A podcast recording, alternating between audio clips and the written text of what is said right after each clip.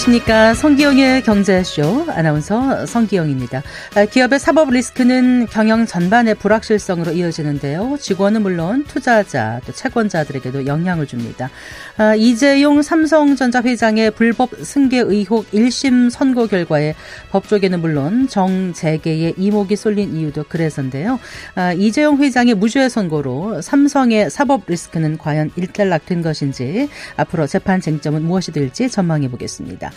아, 노후에 집 한 채 덩그러니 남으면 생활비는 어떻게 해야 할까요? 어, 은퇴자들의 노후 자금을 위한 주택연금에 대해서 자세히 알아보고 이외에도 주택을 활용해서 노후 생활비 마련하는 방법도 살펴보겠습니다. 이 시간 유튜브로도 함께하겠습니다.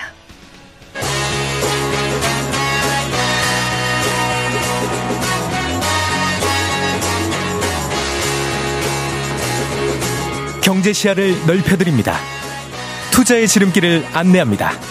돈 되는 정보를 발견하는 시간. KBS 1라디오 경제쇼.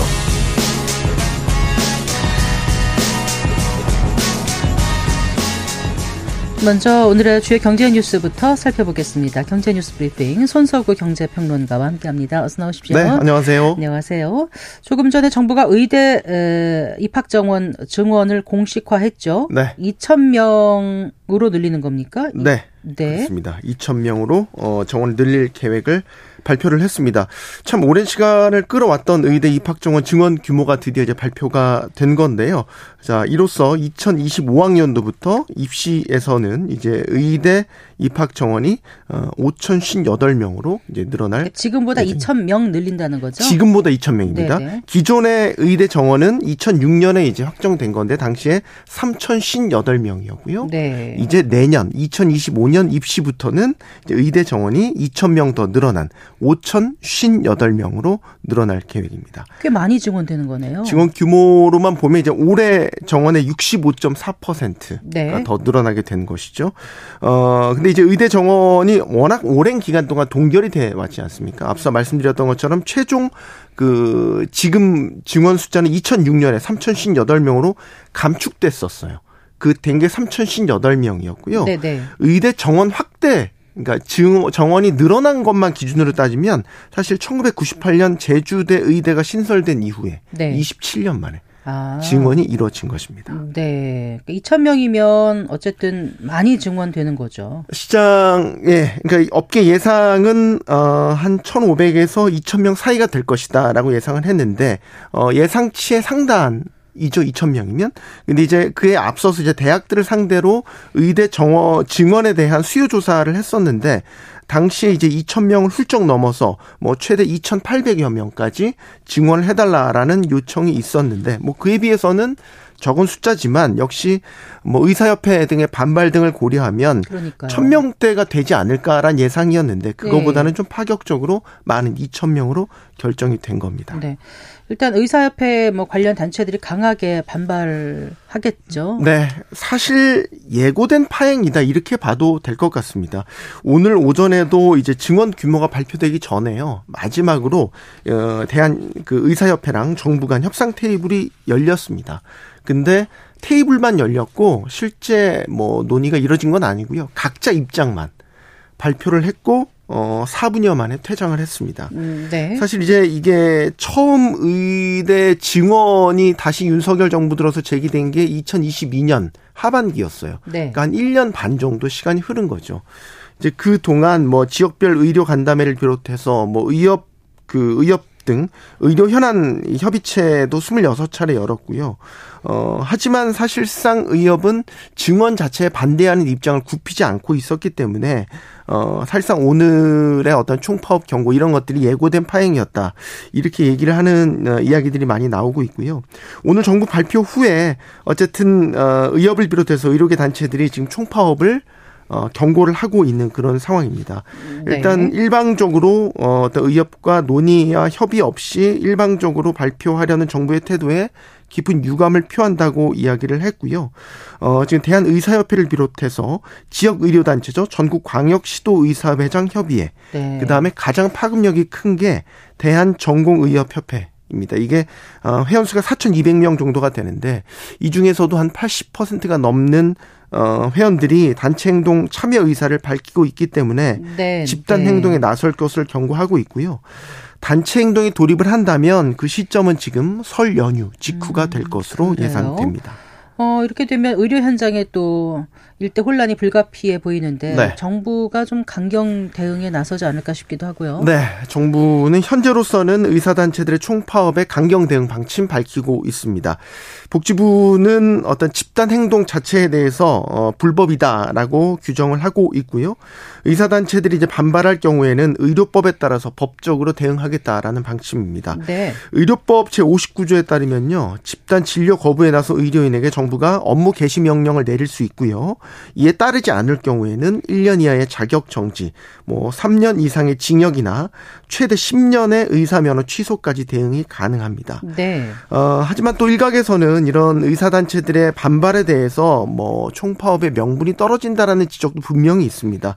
어, 최근 뭐 여러 조사 결과가 나오긴 했지만 뭐 OECD 평균에도 미치지 못하는 뭐 의사 수 그 다음에 필수 의료 분야에 절대적으로 부족한 의사, 뭐 지방 의료 문제 이런 심각하죠. 것들이 네, 네. 거론돼 왔지 않습니까?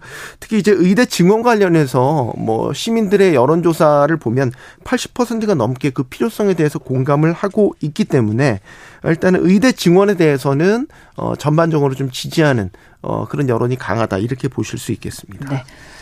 자, 그 정부가 오늘 그 자본시장 개선 과제를 발표했다고요? 네. 네. 어떤 내용인지 좀 자세히 말씀해 주세요. 이게 정확히 얘기하면 자본시장 체질 개선을 위한 정책 과제 추진 방향이라는 제목의 어, 발표였습니다. 네. 세 가지 방향이 설정이 됐습니다.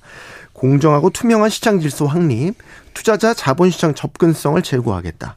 마지막으로 주주가치 존중 문화 확산을 어, 이렇게 3대 축으로 해서 자본시장 체질을 개선하기 위한 정책 과제들을 추진하겠다라고 얘기를 했는데요. 네네. 최근에 그 Korea discount 많이 거론됐지 않습니까? 뭐 저 PBR 이런 얘기 많이 하면서 어, 외국 기업에 비해 이제 국내 기업이 저평가되는 Korea discount 요소들을 바꾸고 체질 개선을 하겠다는 목표고요. 또 하나 이달 중으로 발표될 것으로 예상되는 기업 밸류 프로그램도 이런 네. 정책 방향 과제 중에 하나다 이렇게 보시면 되겠습니다. 음. 그러니까 구체적으로 그럼 어떻게 한다는 거죠? 세 가지 방향 말씀드렸죠. 일단은 첫 번째 방향이 공정하고 투명한 시장 질서 확립. 여기에 대해서는 일단 불공정 거래에 대한 무관용 대응 방침. 그래서 네. 과징금을 제, 과징금 제도를 도입한다라는 정책 과제를 제시했고요. 또 현재 진행 중인 공매도 제도 개선도 역시 과제 중에 하나로 포함이 됐고요. 네. 두 번째 방향이 이제 자본시장에 대한 접근성 제고. 이 부분은 한번 소개해드린 바도 있는데 일단 외국인 투자자 등록제는 폐지가 됐지 않습니까? 이런 부분들 또 지난 연말부터 어, 연달아서 나오고 있는 대주주 주식 양도소득세 과세 기준 상향된 것, 네, 네. 금투세 폐지 추진되고 있죠. 네. 또 ISA 세제 지원 강화 이런 것들이 어, 과제로 제시됐고요. 세 번째 마지막 방향입니다. 주주가치 존중 문화 확산. 이건 사실 이제 기업 밸류 프로그램이 어, 구체적인 이제 과제다 이렇게 보시면 되고 주주 친화 정책 전반적인 제도에 대한 개선 의지도 담았습니다. 예를 들면 늘 문제가 되었던 물적 분할 시에 반대하는 주주들에 대해서 주식 매수 청구권을 도입해주는 방향, 음, 또 어, 내부자 거래 등에 대한 사전 공시 의무화, 자사주나 전환 사채에 대한 제도 개선 이런 과제들을 시행하겠다고 계획을 음. 밝혔습니다. 그러니까 기업 밸류업 프로그램이 이달 안에 확정이 된다고요? 발표된다고요? 네. 자 그리고 소액 연체자들에 대한 신용 사면이 이뤄진다는 소식도 전해졌어요. 네, 어, 소액 연체자 신용 사면이고요. 298만 명이 대상이 될 것으로 보입니다. 그래서 네, 네. 2천만 원 이하의 소액 연체 연체자가 연체 금액을 전액 상환할 시에는 이런 연체 정보, 연체 이력 정보를 다른 곳으로 공유되거나 활용되지 않도록 제한을 하겠다. 그래서 신용 사면이 3월 12일부터 이뤄지겠다라는 계획을 발표한 거고요. 어, 이거는 지난 1월 31일까지 소액 연체가 발생한 연체자들 가운데 5월 말까지 이를 갚았다면 어, 자동으로 혜택을 받을 수 있게 됩니다. 네. 음, 아무리 소액이라도 이제 연체를 하게 되면 그게 이제 기록에 남아서 불이익을 네. 받게 되는 경우가 허다하더라고요. 그렇죠. 이제 연체했다가 상환을 해도 일단 연체를 한번 하면 연체 이력 정보가 남기 때문에 그게 네. 결국 개인 신용 평가, 신용 점수에 반영이 되고 이런 신용 점수가 낮으면은 아시겠지만 신규 대출을 받는 것도 어렵죠. 신용카드 뭐 이렇게 발급받는 것도 제한이 있죠. 이런 이제 불이익 등이 있기 때문에 어 이런 것들이 만약 신용 사면이 이루어진다면 뭐 예를 들어서 소상공인 자영업자들의 경우에는 네. 훨씬 더 나은 조건의 대출을 받게 되거나 뭐 신용 회복에 도움이 되겠죠. 네, 아, 마음이 바빠집니다. 설 연휴가 이제 정말 사, 코앞으로 다가왔어요. 네. 네. 설 차례상 비용이 이제 그 한 해 전보다 많이 올랐다는 소식을 지난달에 전해드렸는데 네. 최근 조사는 또 그때보다 더 올랐다고 나온 네. 것 같아요. 2차 조사. 가 이제 예. 이루어졌는데요. 이달 이제 1일과 2일에 2차 조사가 이루어졌는데 더 올랐습니다. 1차 조사 때보다요. 그래서 설차례상 평균 비용 31만 6,023원입니다. 그래서 1차 조사 때가 1월 중순에 이뤄진 건데 그때보다 5.1% 비용이 더 올랐고요. 네. 지난해 설과 비교를 해보면 29만 1,019원이었으니까 8.6% 오른 거고요. 대형마트는 더 비쌌습니다. 32만 1,815원. 백화점은 더 비쌌습니다. 49만 3,891원 1원을 기록을 했고요. 역시 요즘에 아주 비싸다는 과일, 뭐 수산물, 채소값 이런 것들이 다 어, 설차례 비용을 올린 원인으로 지목됐습니다. 음, 네.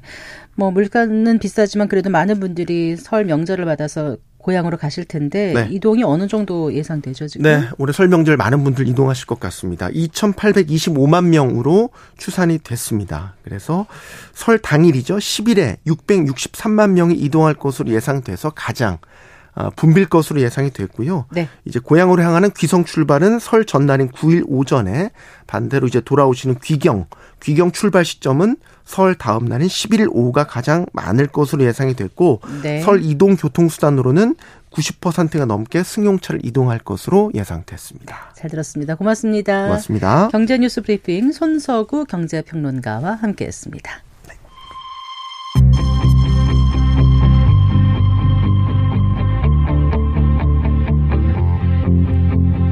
경제 전문가의 원포인트 레슨. 꼭 알아야 할 정보와 이슈를 알기 쉽게 풀어드립니다. 대한민국 경제 고수와 함께 투자의 맥을 짚는 KBS 일라디오 경제쇼. 진행의 성기영 아나운서입니다.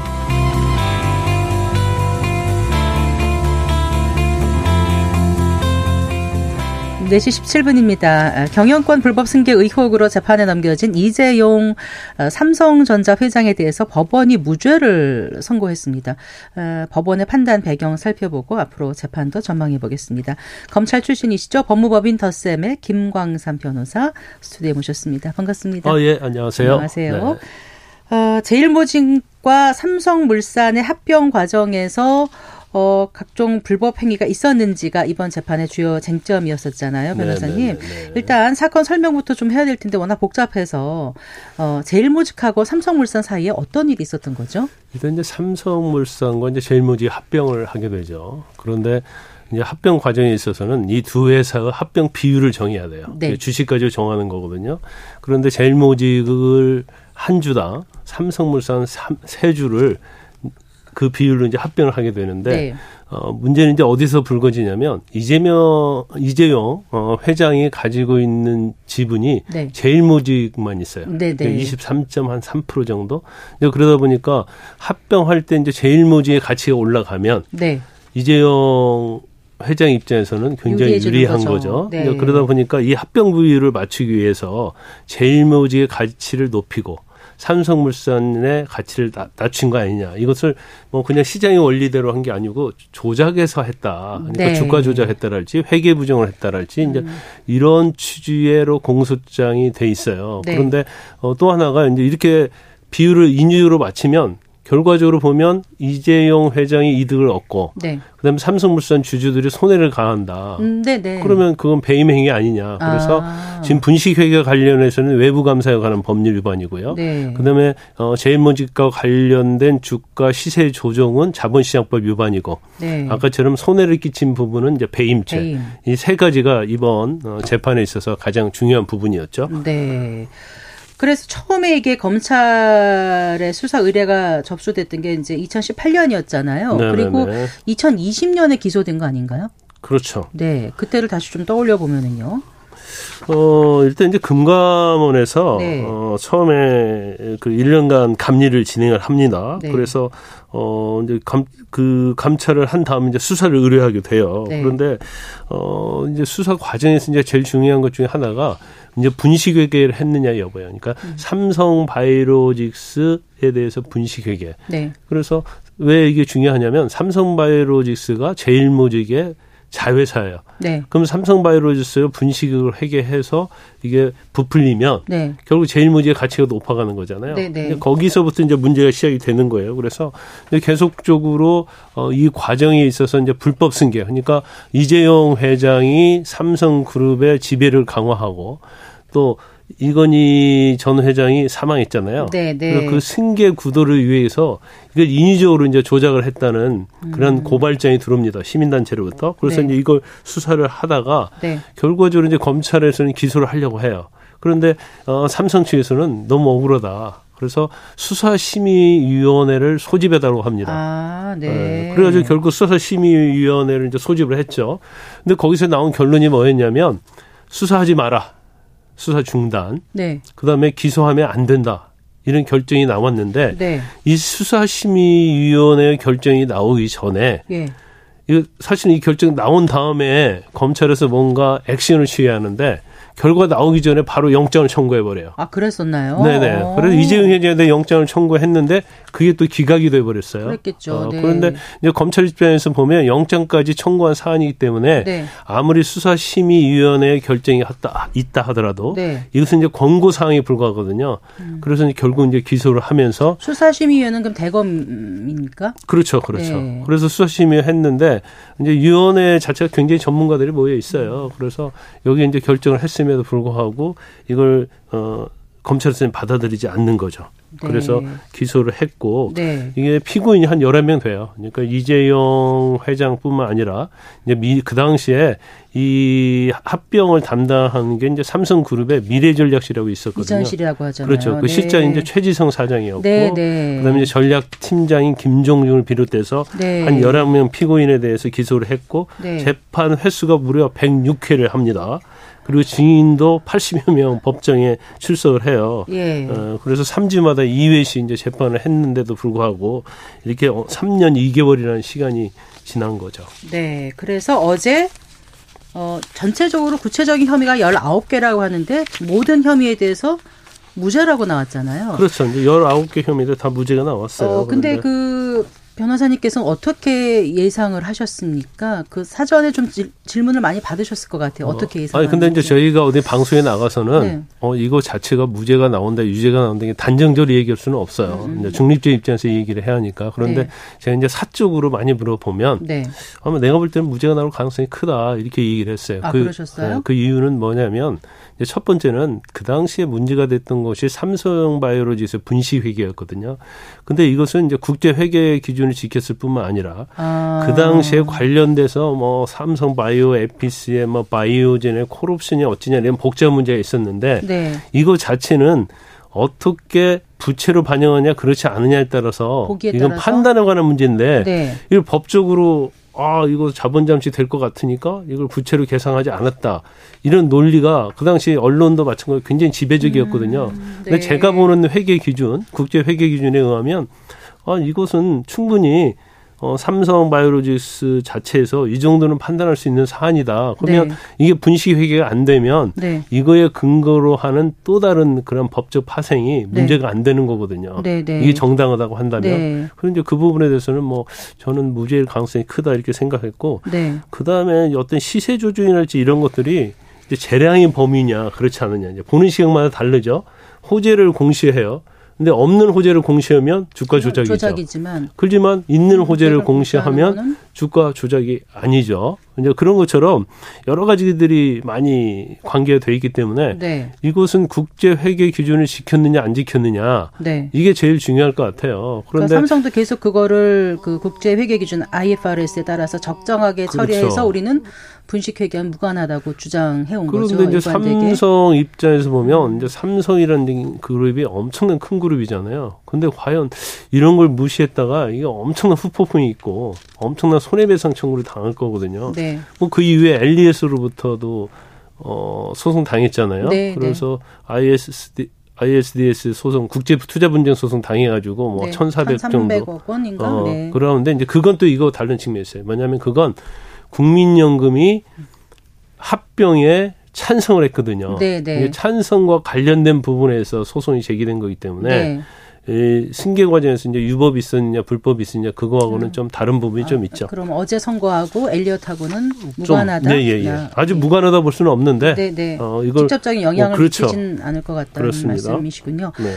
그 조금 더 좀 살펴볼게요. 그 이제 혐의가 이재용 회장의 혐의가 지금 아까 그 제일모직 주가를 띄워서 물산 주주에게 삼성물산 주주에게 손해를 입혔느냐 아니냐 대임의 문제라고 그러셨잖아요. 네네네. 그리고 또 하나는 분식 회계를 했느냐 안 했느냐 이거잖아요. 외부 감사법 위반 여부입니다. 아 그래요. 네네. 네. 저희가 법은 정확하게 잘 그렇죠. 모르니까 어느 그, 게 어느 법인지는 좀 어. 헷갈리는데. 그래, 그런데 이제 검찰이 네. 검, 검찰에 계셨지 않습니까? 검사 네네네네. 출신이니까 검찰이 네. 없는 거를 만들어서 하진 않을 거 아닙니까? 아, 그렇죠. 그러니까 이제 처음에 징역 5년과 벌금 5억 원을 구형하기까지 했으면 네. 검찰의 논리는 확실히 이러이러한 점에서 유죄다라고 생각하니까 했을 거 아니에요. 그 혐의를 조금 더 설명을 해주세요. 이게 이제 무죄가 나왔다고 해서 이제 검찰이 잘못했다 이렇게 볼 수는 없어요. 왜냐하면 네. 이 회계 규정에 의해서 했느냐도 사실은 이제 보는 시각에 따라서 또 이렇게 볼 수 있고 저렇게 볼 수 있는 측면도 좀 있고요.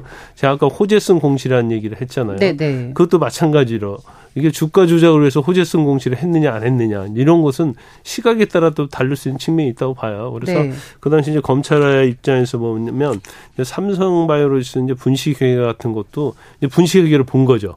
근데 그러다 보니까 이게 도미노처럼 다른 것들도 다 불법이 되는 그런 상황이 좀 있었다고 봐요. 그래서 뭐 아까 제가 말씀드렸습니다만 간단하게 보면 이제 세 가지로 나눌 수 있는데 이제 첫 번째 이제 자본시장법 위반인데 네. 아까 말씀드린 것처럼 제일모직과 삼성물산 합병이 있어서 제일모직의 주 가를 높이기 위해서 네. 어떤 시세 조정 뭐 그다음에 어떤 자사, 자산의 가치 네. 이런 거에 있어서 어떤 유법의 행위를 했다는 거고요. 네. 그다음에 이제 외부 감사법 위반은 아까 네. 말씀드린 것처럼 어 분식 회계한 걸 말합니다. 네. 삼성바이오로지스를 4억 5천억인가요? 네. 그 정도를 가, 과다 계상했다. 4조 5천억. 4조 5천억이죠. 네, 네, 네, 어, 가서 과다 계상했다. 이제 그 네. 부분이 주로 되고요. 업무상 배임은 뭐 아까 얘기했습니다마는 이런 식으로 합병을 해서 결국 어, 삼성물산 주주에게 손해를 입혔다. 이제 이런 내용이죠. 음, 그래요. 어, 이제 그 재판부의 판단 이유, 주요 쟁점 요지를 조금 더 짚어주신다면은요. 많은 분들이 궁금해 하시거든요. 검찰은 이렇고 삼성은 이런데 왜 아, 법원에서는 삼성이 손을 들어줬을까? 음, 네. 이거 자체가 뭐 네. 굉장히 음, 쟁점이 좀 많은 사안인데, 네. 어, 제가 뭐 그냥 좀 간략적으로 말씀을 드리면, 일반 이제 자본시장법 위반은 위반은 네. 어뭐 부정거래했고 시세 조정했다는 거 아닙니까 제일모직에 대해서 그래서 검찰에서는 경영권 승계를 위해서 미전실이 독단적으로 네. 합병을 추진한 것이다 이렇게 검찰은 주장했지만 무죄 이유는 네. 경영권 승계가 그게 단지 유일한 목적이 아니었다는 거예요. 음. 사업적 목적도 포함되고 있었기 때문에 네, 네. 그렇게 볼 수 없다는 거고요. 네. 그다음에 이제 또 문제가 되는 게 이제 프로젝트 지문권이라는 게 있어요. 이제 G가 거버넌스라고 지문권 아, 네. 네. G가 거버넌스라는 약자로서 뭔가 지, 그 그룹에 대한 지배 이걸 의미하는 거거든요. 네네. 네. 그래서 이 지문권을 2012년도에 만들어서 이미 체계적으로 승계를 하기 위한 발판을 마련했고 아. 그걸 이제 조작을 했고 불법 행위를 했다는 건데 네. 근데 삼성 입장은 그거죠. 기업 집단 차원에서는 당연히 계열사 지배 강화 노력은 필수적인 업무다. 음. 그러니까 이거 자체를 갖다가 뭐 사적 이익을 추구하기 위해서 한 걸 볼 수 없다. 네. 어, 그게 무죄 이유였고요. 그다음에 어, 경영상 필요와 무관하게 왜 합병을 해서 인위적으로 주가 관리한 게 아니냐. 음. 이거에 대해서는 합병이라는 것은 두 양사 간의 필요성에서 거쳐서 하는 거고 의결을 거쳐서 추진하는 거기 때문에 이걸 사적으로 마음대로 할 수 있는 것은 아니다. 네. 그렇게 법원은 인정을 한 거예요. 또 뭐 합병을 해서 거짓 정보 유포했다랄지 중요 정보 은폐했다랄지 허위 호재 공표 이런 걸 하지 않느냐. 이것도 어 뭐 이건 투자자들 오해한 거고 이러한 수단을 어, 동원했다고 삼성이 동원했다고 보기 어렵다 이렇게 어, 결 어, 판결문에 나와 네. 있고요. 네. 그다음 업무상 배임에 대해서도 이제 검사 측에서는 유력에 합병을 하기 위해서 삼성물산하고 주주에게 손해를 입혔다고 했는데 네. 이것은 추상적인 게 불과하다. 그러니까 우리가 주식 손해를 입혔다는 증거가 없다는 그렇죠. 거예요. 아니 우리가 이제 주식이 예. 떨어졌다고 그래서 손해를 입는 건 아니거든요. 주식은 언제든지 올라갔다 내려갈 수 그, 있기 때문에 이걸 그렇죠. 추상적으로 계산할 수 없다는 거고요. 네. 그다음에 아까 말씀드린 이제 분식 회계 관련된 부분, 네. 삼성바이오로스 기업 가치를 높게 평가했다. 4조 5천억. 네. 이 부분도 뭐 회계 처리를 회계사들과 처리를 한 것이기 때문에 네. 어 이게 분식 회계를 의도적으로 했다고 단정할 수 없다. 이렇게 결론을 내렸습니다. 아. 어쨌든 삼성은 이제 합병은 신성장 동력 확보 목적이었고 결과적으로 어 주가도 올라가고 주주들에게 이익이었다는 게 그게 주장이었는데 그게 재판부가 받아들인 건가요? 그 부분이 있었습니까? 음. 구체적으로 주주들에게 어떤 이익이 됐었는지. 네. 아 그런데 이제 그 자체는 사실은 네. 어떤 합병을 한다는 것은 일반적으로 대주주의 판단이 선행을 하죠. 그러면 어, 합병 자체로 인해서 과연 주주 이익이 있었느냐 없었느냐 사실은 이익이 있고 없고 손해를 보고 안 보고 하는 게 중요한 게 아니고요. 네. 그 절, 합병 절차 과정에서 이제 불법 행위가 있었느냐 없었느냐. 음, 네, 네. 그게 사실은 이 판결에 중요한 음, 거예요. 그래서 어, 법원의 입장에서는 네. 이익을 받냐, 이 손해를 받냐, 어. 이건 중요한 건 아니에요. 네. 어, 합병 과정에서 합병의 어떤 목적 자체가 신상장 산업을 더 키우기 위해서 했고 네. 결과적으로 합병을 했을 때 이제 시너지 효과가 있다고 판단을 했기 때문에 네. 합병을 했다고 한다면 네. 결과론적으로 손해를 봤다 하더라도 네. 이 네. 과정에서 문제가 없다고 한다면 음. 그것은 법적으로 이제 처벌할 수 없는 거죠. 음. 그러니까 승계 작업이 있었다는 사실 자체만으로 법에 어긋난다고 볼 수 없고 그렇죠. 실제 합병 과정에서 불법 행위가 없었으면은 유죄가 아니다. 이게 그렇죠. 재판부의 설명이라는 거죠. 아, 그렇죠. 기업이라는 것 자체는 당연히 뭐 승계 과정 거쳐야 하는 거고요. 네. 그런데 두 번째로는 그룹의 어떤 지배력을 확대하는 건 그건 뭐 당연히 자본주의사에서 맞는 거잖아요. 그래서 네.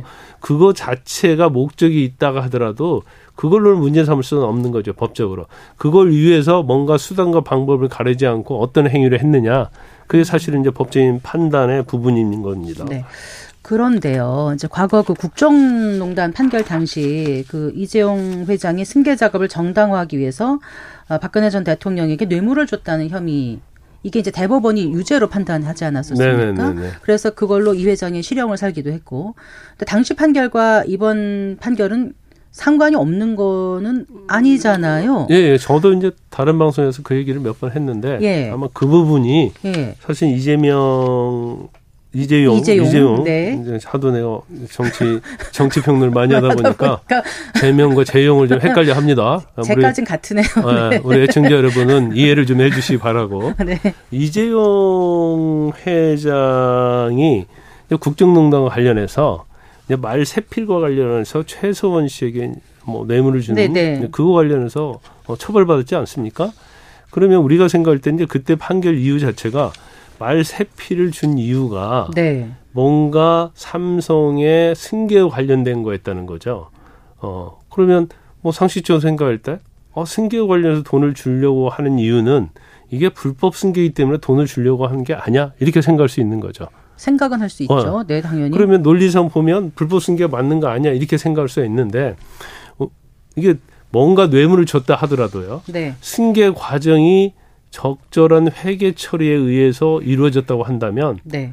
뇌물 준 건 뇌물 준 죄가 되지만 네. 승계 과정에서 유법 사항이 없으면 이건 또 처벌할 수 없는 거야. 그러니까 뇌물을 주고 승계 과정에 유법 사항이 있다 보면 당연히 처벌을 해야겠죠. 네, 네. 뇌물은 줬지만 뇌물죄에 승계, 대해서는 벌을 받았고 그렇죠. 네. 승계 과정에서는 유법사항이 없었다. 회계 처리를 제대로 한 것이다. 네. 그렇기 때문에 죄가 안 된다. 이게 음. 재판부의 판단입니다. 자, 그럼 이제 앞으로 어떻게 되는 거예요? 일단 뭐 제가 검 일단 제일 중요한 것은 네. 이제 무죄 받으면 네. 검찰은 무조건 항소를 합니다. 네. 더군다나 이렇게 중차대하고 사회적 이목이 있고 국민의 의구심을 가진 사건에 대해서 검찰이 항소를 안 할 수는 없어요. 네. 어, 그렇지만 이제 검찰에서는 약간 신중한 모습을 보이고 있죠. 일단 판결문을 보고 네. 여러 가지 판단을 해 본 다음에 네. 항소 여부를 결정하겠다 이렇게 얘기를 하고는 있지만 네. 뭐 항소하겠죠. 음. 어 그리고 이재용 회장 입장에서는 뭐 무죄이기 때문에 뭐 항소 권한이 없어요. 네. 그러면 결국 항소심 가서 또 또 2라운드가 시작이 된다 이렇게 볼 수가 있어요. 그렇지만 또 경우에 따라서는 또 항소심 재판부가 1심 재판부가 다른 생각을 가질 수 있거든요. 음. 아까 제가 네. 회계 기준이었지 이런 거에 대해서 어떤 시각에 따라서 달라질 수 있다는 말씀 드렸잖아요. 네. 어, 그래서 뭐 일부 유죄, 일부 무죄 나올 수도 있고요. 아니면 완전 무죄가 나올 수도 있고, 뭐, 뭐, 그런 상황이 될 수도 최종심 있다. 결론까지 보통 이런 건 어느 정도 걸려요? 어, 이건 항소심도 엄청나게 걸릴 거예요. 왜냐하면 이 기록 자체가 19만 페이지라고 그러잖아요. 19만 페이지. 19만이요? 19,000이 네. 아니고. 19만. 19만. 그리고 우리가 이제 증거 목록이라고 하면 네. 일반적인 사건에서 증거 목록은 뭐 두세 장, 길면 한 여섯 일곱 장, 열 장 되는데 책으로 몇 권 된다고 그래요. 증거니까 제목만 다뤄놓은 것이. 네. 이제 그렇다고 본다면 뭐 항소심에서도 검찰은 유죄를 받기 위해서 사력을 다할 겁니다. 어, 그러면 항소심도 길어질 거고 또 이게 대법원 가면 대법원에 가도 판사가 이 기록을 한번 보는 데만 보는 시간만 해도 또 최하 뭐 보름 이상 걸리지 않겠습니까? 그러면 네. 대법원까지 결정 나는 데는 알겠습니다. 적어도 4, 5년 이상 걸릴 가능성이 크다 이렇게 볼수 어. 있어요. 그 지난해 국감에서 국민연금 이사장이 이재용 삼성전자 회장 1심 판결 이후에 삼성의 손해배상 청구 아, 소송을 청구할 거라고 했는데 이것도 네. 영향을 받겠네요. 어, 영향을 충분히 받죠. 네. 왜냐하면 그 과정에서 불법이 없었다고 한다면 불법이 있어서 국민연금은 국민의 돈을 관리해 주는 관리하는 기관이고 네. 또 삼성과 관련된 주식을 가지고 있잖아요.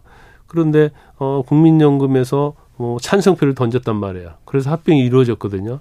근데 지금 이번 판결이 합병으로 인해서 삼성물산 측에서 손해를 입은 게 없다. 삼성물산과 삼성물산 주주가 그렇게 판결 결과가 나왔기 때문에 국민연금에서 이제 소송을 하기는 어려워졌다 이렇게 볼 수 있어요. 음. 그리고 과거 삼성물산 그 일반 주주들이 제기한 손해배상 소송도 진행 중이잖아. 요 음. 여기도 또 영향을 미치겠죠. 그렇죠. 거기에도 사실은 부정적인 영향을 많이 미칠 겁니다. 그리고 네. 부정적인 영향을 미치지 않는다 하더라도요. 사실은 아까 제가 주식이라는 것이 정해진 가격이 없잖아요. 시장의 논리에 따라서 굉장히 up down이 심하기 때문에 이 손해를 입증한다는 게 사실은 쉽지는 않거든요. 네. 원래 쉽지 않았어요. 근데 이 판결이 났기 때문에 네. 어, 더 어려운 소송이 될 가능성이 크다 이렇게 봅니다. 네, 그래요.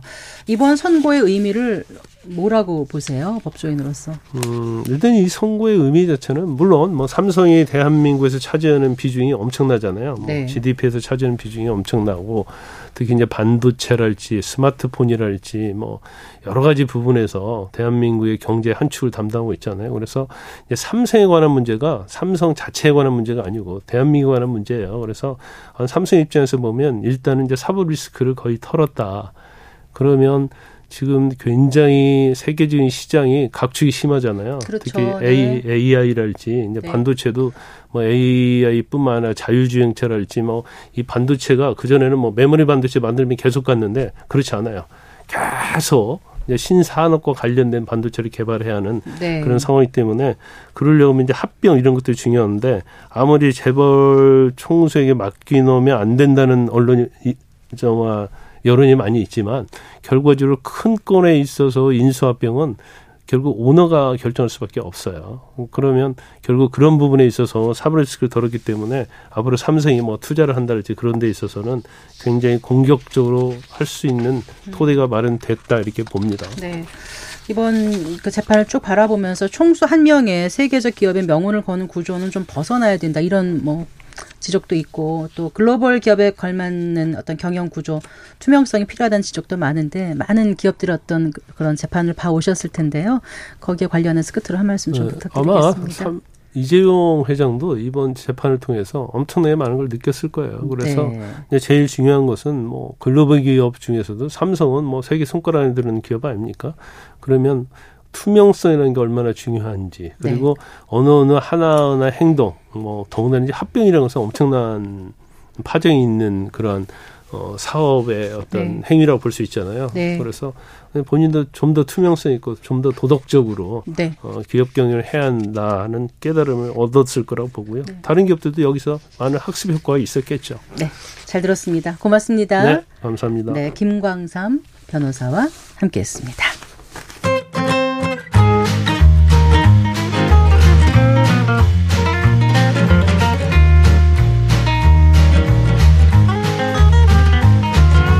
경제 맛집 투자 핫플. 지금은 돈 벌기 딱 좋은 시간. KBS 일라디오 경제쇼.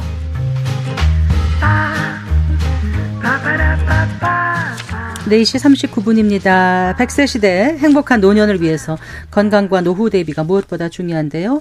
은퇴 이후 노후 자금 마련을 위한 돈 관리 계획 세워보겠습니다. 오늘도 미래에스 투자와 연금센터의 김동혁 상무와 함께합니다. 어서 나오십시오. 네, 안녕하십니까. 자, 오늘 주택연금에 대해서 얘기해 주신다고요. 네, 맞습니다. 뭐 주택연금 이제는 좀 많은 분들이 알고 계실 겠지만 그래도 조금 더 설명을 해주신다면요. 일단 주택연금이라는 거는 이제 고령자가 살고 있는 집을 담보로 맡기고 해당 집에서 계속 거주하면서 연금을 수령하는 제도. 라고 보시면 되고요. 네. 주택연금의 가장 큰 장점이 그러니까 자기 집에 살면서 연금 받는다는 거잖아요. 근데 이게 별다른 소득이 없거나 뭐 금융재산 없이 집 한 채만 덩그러니 있으신 어르신들이 많으신데 그분들 입장에서는 주요한 노소 등원이 될 수 있기 때문에 네. 관심을 많이 갖게 됩니다. 그래요. 가입 조건은 어떻게 되죠? 일단 부부 중에 한 사람이 55세 이상이면 됩니다. 두 사람 완화된 거죠. 처음에 네, 처음에 60세 있다가 뭐 네. 이렇게 완화된 거고요. 어, 주택 같은 경우에는 부부 기준으로 공시 가격이 12억 원 이하인 주택을 소유한 경우에 가입할 수 있습니다. 네, 네. 물론 다주택자도 가입은 할 수 있는데 어, 그래요? 다, 네. 주택을 합산한 공시 가격이 12억 원 이하면 됩니다. 그러면 이제 그 중에 한 채를 담보로 주택연금을 가입할 그렇군요. 수 있다고 보시면 되고요. 네. 이주택자인 경우에는 12억 원이 넘어도 가입은 할 수 있습니다. 다만 3년 이내에 한 채를 매각하는 조건으로 아. 어, 가입은 한다라고 보시면 될 것 같습니다. 네. 그리고 이 주택이라는 거는 어, 주택법상의 주택이 해당되는 거라고 보시면 되고요. 네. 그 중에서 질문 많은 게 이제 노인복지주택 같은 거나 아니면 주거 목적으로 가입한 오피스텔 같은 거 있잖아요. 네, 네. 그것도 가입 가능합니다. 그렇군요. 예. 네. 다주택자도 가능하고 이주택자는 어, 하나를 3년 이내 처분하면 그렇죠. 가능하다. 12억이 넘어가더라도 공시 가격이. 아, 네. 네. 12억 아니면 뭐 가능하고 가능하고 당연하고요. 근데 자기가 살고 있는 집이나 한 채를 담보로 주택연금 받는 음, 거라고 음. 보시면 됩니다. 네네. 그러면 연금액은 어떻게 결정돼요? 연금액은 이제 두 가지 조건에서 결정되는데요. 이제 주택 가격.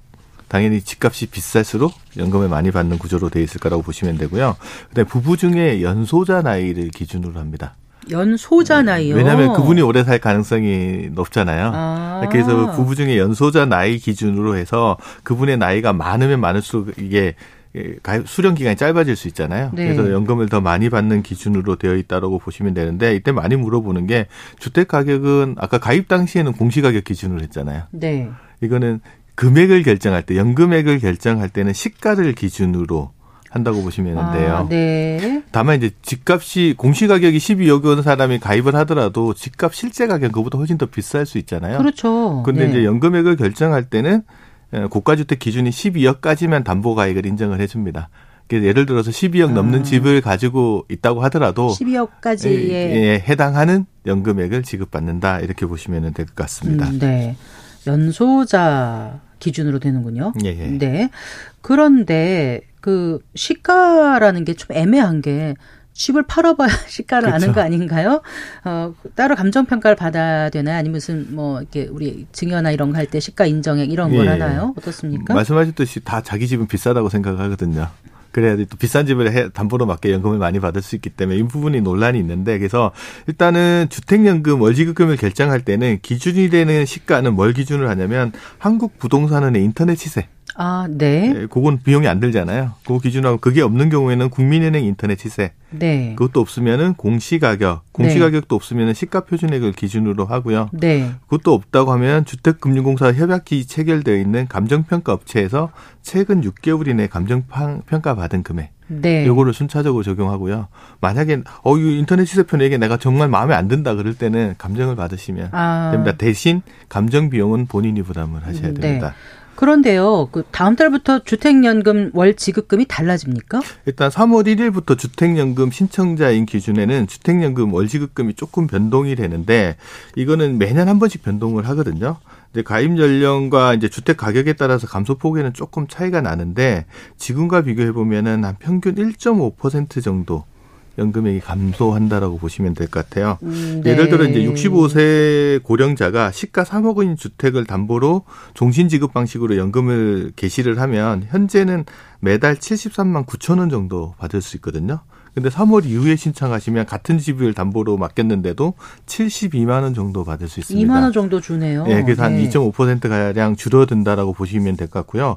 근데 대부분은 줄어드는데 소폭 늘어나시는 경우도 있어요. 어떤 경우냐 그러면 85세 이상 고령자가 시가 7억 원 이하인 주택을 담보로 맡기는 경우에는 월지급 금액이 3월 이후에 조금 한 0.3% 정도 늘어난다고 보시면 됩니다. 그래서 85세 고령자가 한 3억 주택 담보로 맡기면 지금 현재로는 종신지급 방식으로 189만 4천 원 정도 받을 수 있거든요. 아, 아까 그 3억인데 65세면은 73만 9천 원인데 네. 85세면은 189만 4천 원을 받아요. 네, 받을 날이 많지 않기 때문에 그런 네, 거죠. 네. 그런데 3월 이후에 신청하면 한 190만 원 정도 받아서 조금 더 늘어나는 효과는 있습니다. 음. 그런데 대다수 주택연금 가입자의 월 지급금이 줄어드는 이유는 뭐예요?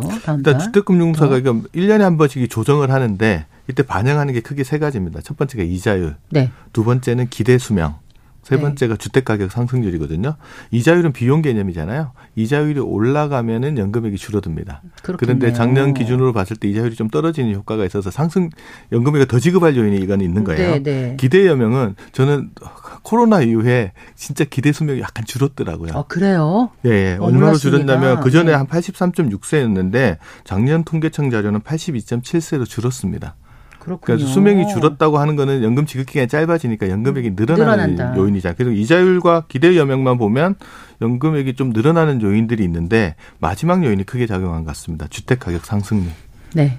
주택 가격 상승률이 떨어지면서 전반적으로는 연금액이 줄어드는 효과로 담보 가치가 줄어드니까 예, 결국 예. 그런 거군요. 그러면 이미 주택연금에 가입하고 있는 사람은 안 바뀌겠죠, 설마? 이것도 많이 물어보는데 일단 정해진 건 안 바뀝니다. 네. 3월 이후에 신청해서 신규로 가입하는 사람부터 네, 바뀐 네. 금액이 적용된다고 보시면 됩니다. 자, 이제 주택연금 가입해 할 생각이 있어요. 네. 그 어떤 거를 먼저 좀 따져봐야 될까요? 비용 같은 건 얼마나 되는지 갑자기 궁금해지네요. 그렇죠. 주택연금 써 있으니까 사람들이 이게 본질이 연금이라고 생각하는데 저는 가끔씩 읽는데 연금이라고 쓰고 대출로 읽으시라고 이야기를 하거든요. 네. 명확하게 이야기하면 자기 집을 담보로 맡기고 연금을 대출 형태로 받는 거잖아요. 그 모든 대출에는 이자라는 게 있습니다. 그래서 대출 이자를 보실 때 따져 보셔야 됩니다. 네. 적용 금리는 변동금리 대출인데요. 3개월 CD 금리 에 플러스 1.1% 정도 되거나 네. 아니면 코픽스 금리에 0.85%를 더해서 이 둘 중에 하나 자기한테 유리한 걸 선택하시면 될 것 같습니다. 네. 그래서 선택을 하셔가지고 그 그걸 기준으로 이제 이자가 산정이 되는데 대출 이자를 매번 내면 연금 받은 거에서 이자 내야 되잖아요. 그러면 네네, 실질적 네. 실질적으로 연금 수령액이 줄어들잖아요. 그래서 실질적으로 연금 받을 때 이자를 내지는 않고 그냥 이자는 쌓아둡니다. 쌓아뒀다가, 쌓아뒀다가 나중에 본인과 배우자가 다 사, 사망한 다음에 주택을 처분해서 갚는 형태로 아, 가져갑니다. 아, 그렇게 하는 거예요. 근데 이제 이 경우 문제가 뭐가 생기냐면 이자에 이자가 붙게 되겠죠. 아, 그래서 이제 복리로 이자가 늘어나는 부분들이 있기 때문에 이 부분도 이제 금액을 잘 신경 쓰셔가지고 내가 지금 신청하는 게 맞냐 아닌지 따져보셔야 되고요. 그다음에 대출 이자 위에 또 들어가는 비용이라는 게 있는데 그게 가입비랑 연보증료라는 게 있습니다. 음, 네. 네. 가입비는 가입 당시 주택 가격의 1.5% 정도를 납부를 하는 건데요. 이거는 금융회사가 대신 납부를 해주고 그것도 네. 마찬가지로 본인 배우자 사망했을 때 한꺼번에 상환한다라고 보시면 됩니다. 네. 가입비를 왜 받느냐고 묻는 경우도 있는데 뭐 주택금융공사 설명으로는 이제 가입자가 오래 살 수 있잖아요. 네. 그리고 주택 가격이 하락할 위험들이 있기 때문에 그런 부분에 대한 담보로 받는다고 보시면 되고요. 전체 잔고가액의 한 0.75% 정도도 매년 이제 보증료로 납부를 연보증료로 납부하는데 이 부분도 네. 실제 납부하는 건 아니고 쌓아뒀다가 나중에 상한 처리한다고 보시면 주택. 가격이 3억이면 4천만 원, 300만 원, 1.5%니까 450만 원을 가입비로 내야 된다고요? 예, 예, 그 정도 적지 됩니다. 않은 비용이군요. 그래서 그 부분에 대해서 걸림돌이 많아서 그럼 당장 내라 그러면 안 하시는 분이 많을 네, 거니까 예. 어차피 다 돌아가시고 난 다음에 정산 처리한다라고 아, 하면은 네. 조금 허들이 줄어든다라고 이야기를 하더라고요. 그 주택 연금에 가입한 이후에 이제 주택 소유자가 사망하면 어떻게 되는 거예요? 그러면 이제 주택 소유자가 먼저 사망하는 경우에 남은 배우자가 연금을 계속 수령할 수 있느냐 아, 주택연금 그게 종신지급 방식이라는 건 가능하거든요. 근데 이제 이 승계 방법은 네. 조금 차이가 납니다. 주택연금의 제도는 담보 제공 방식에 따라서 일반 저당권 방식이 있고요. 네. 신탁 방식이 있습니다. 저당권 방식은 대출 가입할 때 근저당 설정하는 방식하고 네, 똑같다라고 네. 보시면 되고요. 근저당 설정 비용이 들어가는데 저당권 방식으로 가입한 경우에는 주택 소유자가 먼저 사망을 하면 해당 주택 이 상속이 일어나잖아요. 네. 소유권이 바뀌어 버리잖아요. 네. 그럼 배우자가 뭐 상속인이 배우 배우자밖에 없다면 배우자가 그걸 소유하니까 음. 당연히 주택연금을 연속해서 계속 받을 수 있지만 배우자 이외에 다른 상속인들이 있을 수 있잖아요. 네, 네. 그런 경우에는 상속인 전원이 협의해서 배우자가 해당 주택을 100% 취득을 해야 됩니다. 아 그렇게 돼요. 어, 그러면은 계속 받을 수 있는데 예. 만약에 그렇지 못하고 상속인 간에 뭐 다툼이 있거나 그러면 공동 지분으로 나눠서 가져야 되는 경우들이 생기잖아요. 네. 근데 그런 경우에는 주택연금이 중단이 됩니다. 아. 이걸 언제까지 해야 되냐면 어, 주택 소유자가 사망하고 나서 6개월 이내에 음. 지분을 100% 정리해서 배우자 소유로 만들어놔야 연금을 계속 그 수령할 수 있습니다. 보통 근데 상속하면 배우자하고 직계 비속이 나눠서 갖게 되지 그렇죠. 않습니까? 1순위 상속인. 비속이라면 이제 자녀인데 예. 자녀가 동의를 안 해줘서 6개월 안에 못하는 경우도 혹시 있습니까? 현장에서? 그런 경우가 왕왕 있는데요. 아, 물론 뭐 대부분의 경우에는 자녀가 뭐 부, 모님이 연금 받는 걸 반대하지는 않을 거고 대부분 동의를 해주는데 어떤 경우가 있냐 그러면 어이 주택 소유자가 재혼을 하신 경우 아. 재혼을 하신 경우에는 만약에 상속인이 배우자한테 그 주택이 소유가 넘어가면 자녀분들이 그분이 돌아가셨을 때 상속인이 아닌 경우가 되잖아요. 네네. 그렇게 되면 문제가 복잡해지는 경우가 있어서 그런 음. 경우에는 동의가 일어나지 않는 경우들이 왕왕 있습니다. 그래서 이제 저당권 방식의 주택연금은 그런 문제들이 좀 있어서 네네. 그래서 나온 게 이제 신탁 방식 주택연금이라고. 그건 어떻게 되는 거죠? 신탁 방식은 주택연금 가입 당시 주택 소유권을 주택금융공사 소유, 그러니까 신탁으로 바꿔버립니다. 소유권이 음. 바뀌어 있는 상황에서 이 신탁의 목적은 본인하고 배우자가 살아 있는 동안 연금을 계속 지급해 주는 겁니다. 그럼 주택 소유자가 실질적인 주택 소유자가 먼저 사망했다고 하더라도 소유권이 신탁 명의로 돼 있으니까 계속 지급하는 데는 문제는 없게끔 되는 거죠. 그리고 네. 본인 배우자가 다 사망하면 이제는 신탁의 목적은 다 달성이 된 거니까 네. 해당 주택을 이제 처분을 하고 그 금액 가지고 부채는 다 상환하고 남는 금액이 있으면 지정한 수익자한테 주고요. 모자란 금액은 그걸로서 더 낼 필요는 없게끔 돼 있는 게 신탁 방식입니다. 그래서 네. 담보 방식, 뭐 저당권 방식보다는 신탁 방식이 본인의 의지대로 재산을 사용할 수 있는 데는 훨씬 더 음. 매력적인 수단이긴 하죠. 근데 어르신들이 좀 싫어하세요. 신탁이면 내게 아닌 것 같아서 그래서 건가요? 이름이 바뀌어서 어, 명의가 바뀌니까 꼭 뺏기는 느낌이 드나 네, 봐요. 네, 네, 그래서 이제 그래서 잘 좀 싫어하는데 사실상 따져 보면 근저당 설정병 많이 들어가잖아요. 네, 네. 신탁은 그게 안 들어가거든요. 음. 그 자기 의지대로 쓸 수도 있고 그래서 네. 신탁으로 하는 게 훨씬 더 매력적인 방법이긴 한데 그런 심리적인 허들은 좀 있다라고 보시면 될 것 같습니다. 음, 네. 가입자, 배우자 모두 사망하면 어떻게 된다고요? 본인하고 배우자가 전부 사망하면 상속인이 이제 주택을 처분해 가지고 갚아야 되거든요. 네. 이때 주택 처분하는 거는 상속인이 직접 처분할 수도 있고요. 아니면 주택금융공사한테 매각해 달라고 그러면 경매로 음. 처분하는 방법이 있습니다. 그러면 네. 매각 대금이 나오면 그걸로 양도소득세부터 먼저 갖고 네. 그거 다음에 이제 이때까지 받았던 연금액, 이자, 수수료 이런 것들을 전부 상환하고 그런 다음에 남는 금액이 있을 수 있고 모자랄 수도 있잖아요. 네네. 남는 금액은 지정된 수익자 또는 상속인이 가져가고요. 네. 모자라는 금액은 더 상환할 필요는 없습니다. 그래요. 근데 이제 주택연금, 아, 그래도 난 하고 싶지 않아. 이런 분들 계실 것 같은데 차라리 주택 규모를 줄여서 노후 자금 마련하는 방법도 있지 않을까요? 그렇죠. 직장에서 퇴직하고 나면 굳이 뭐 직장 근처에 살 필요도 없고. 네, 뭐 네. 또 이제 자녀들 다 떠나고 나면 방도 넓어서 좀 작은 데로 줄여가면서 이 줄여 있는 자금 이 차액을 가지고 노후 자금으로 활용하는 법이 있거든요. 소위 말해서 주택 다운사이징을 통해서 마련한 잔금을 가지고 노후생활비 재원으로 쓰는 방법인데 정부에서 여기 어느 정도 제도적인 지원들을 좀 만들어 놓고 있습니다. 뭐요? 뭐냐면 다운사이징에서 차익 생긴 거 있잖아요. 네. 그 중에 최대 1억 원까지를 연금저축이나 IRP 계좌에 이체할 수 있게끔 해놨습니다. 어. 조건은 있는데 부부 중에 한 명이 60세 이상이고요. 네. 부부 합산 주택 가격이 기준 시가 12억 원 이하인 주택을 매각해서 네. 그거보다 작은 규모의 주택으로 이전을 했을 때그 네. 차익을 연금 계좌에 이체할 수 있도록 해놓은 거예요. 원래 연금 계좌에는 한 해 1,800만 원밖에 못 넣는데 1억까지 1억까지 플러스 더 해서 세액 공제를 해주는 해주는 거예요? 세액공제는 안 해주고요. 네. 그럼 무슨 혜택이 있냐? 그럼 세액공제 대신에 네. 금융재산을 운영하면 이자 배당이 있으니까 거기에 대한 세금을 좀 줄여주고요. 아하. 건강보험료를 좀 적게 내는 혜택이 있습니다. 알겠습니다. 예, 잘 들었습니다. 고맙습니다. 네, 감사합니다. 네, 미래에셋 투자와 연금센터의 김동엽 상무와 함께했습니다. 마칠 시간이네요. 성기영의 경제쇼 오늘 순서 여기까지입니다. 저는 아나운서 성기영이었습니다. 고맙습니다.